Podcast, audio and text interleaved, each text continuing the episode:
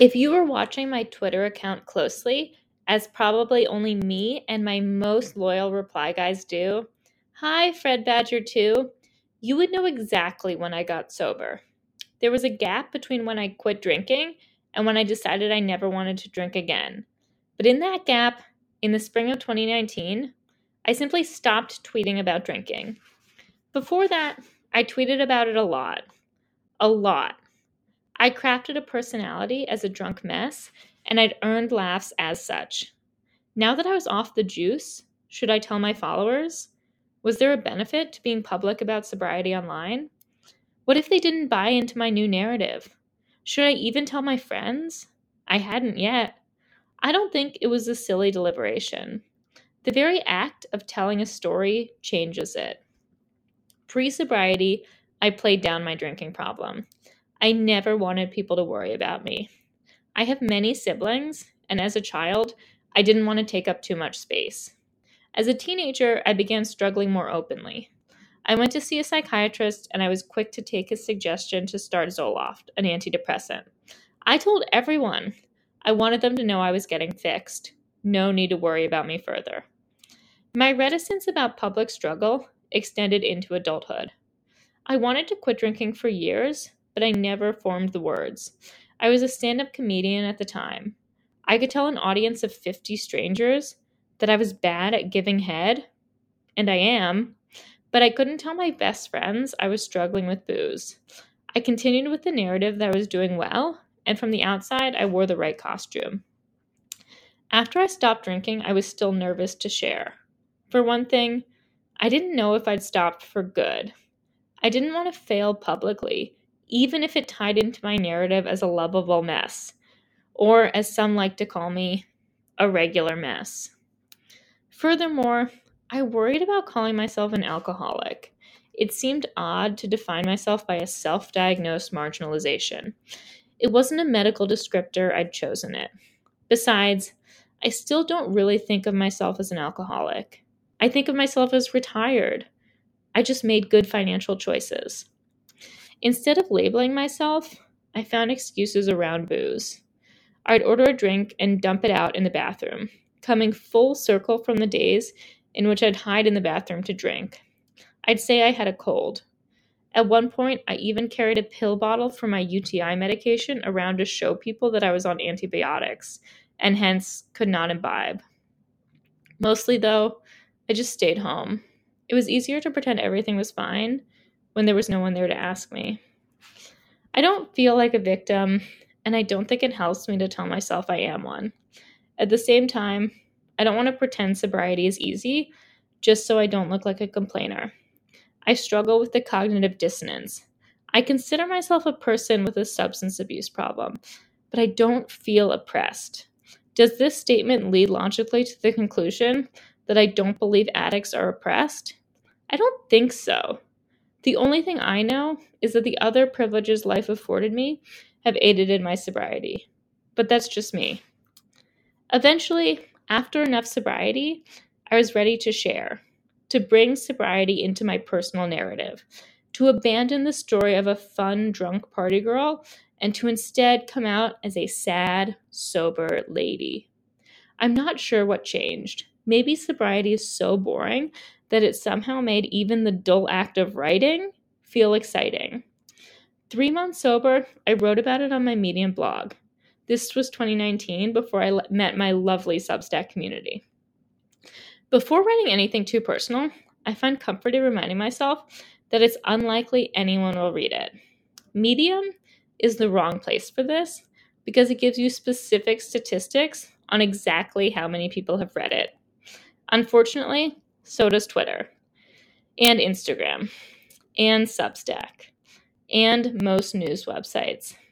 I wish websites would let you input exactly four names and then they'd tell you which of those four people had read your article. Now, that is a social media product I could get behind. I published the piece. I had accomplished my goal. I had gone public with my sober narrative, and I'm happy I did. Social media has been integral in keeping me accountable to my sobriety. Posting about sober versaries online feels self congratulatory, but then again, All my Instagram posts are self congratulatory. In my last one, I bragged about getting a parrot to bite me. Besides, I've worked hard for my sobriety. I'd argue it's one of the more reasonable things to post about. Everyone else on Instagram is just like, I love my kids, blah, blah, blah, blah, blah. Like, shut up, Sarah. No one believes you. After I went public, I couldn't drink in front of people again, at least not without explaining myself. I had created social pressure for myself to stay sober, which is ironic because in my earlier attempts to stop drinking, I found myself falling off the bandwagon because of social pressure to continue drinking. In declaring myself sober, I was inviting judgment from others if I slipped up. This probably isn't recommended, but it worked for me. Ultimately, though, I'm not sober to save face. I don't abstain from drinking to prove to people I stuck to the path I publicly announced I was on. But I'm a shallow, imperfect person, just like everybody else. I don't want to be judged. I don't want to look like a failure. Sobriety is hard. I'll take all the motivation I can get. I shape a narrative around everything I do, online or not. For example, in some of my relationships, I've preferred tweeting about having a boyfriend to actually having a boyfriend. When I was drinking, I obscured the particularly upsetting parts of my life. That was my narrative. Sarah Hepola writes in her book Blackout of the troubled drinker's sleight of hand, dividing your confessions among close friends, but never leaving any one person doused with too much truth. I would dip my toes in to see how far I could go with my truth dump, and then I'd pull back the moment the other person started to worry. I wasn't really drinking too much, I was generally losing control. At one point, I told one friend about booze, one about abusing Adderall, one about cigarettes, and one about sleeping pills. If I developed another drug habit, I would need to make another friend. The internet is not real, but also it is, said Hegel. I've staked my livelihood on navel gazing.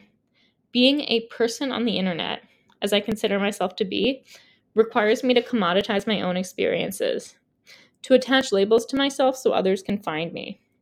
I'm a female comedian. I'm a white comedian. And as I became sober, I commoditized that too. I'm a sober comedian. The narrative flipped in sobriety. Well, I flipped it. I was now performing sobriety, performing recovery from a drinking problem. So there was no further incentive to tell a story of a woman who was fine, Quite the opposite. I wanted to heighten my story to make it worth telling. I wanted to defend my choice to be sober, to prove that my drinking was bad enough that I was allowed to quit it altogether. When I met other alcoholics, I was quick to jump in with the craziest thing I did while drunk.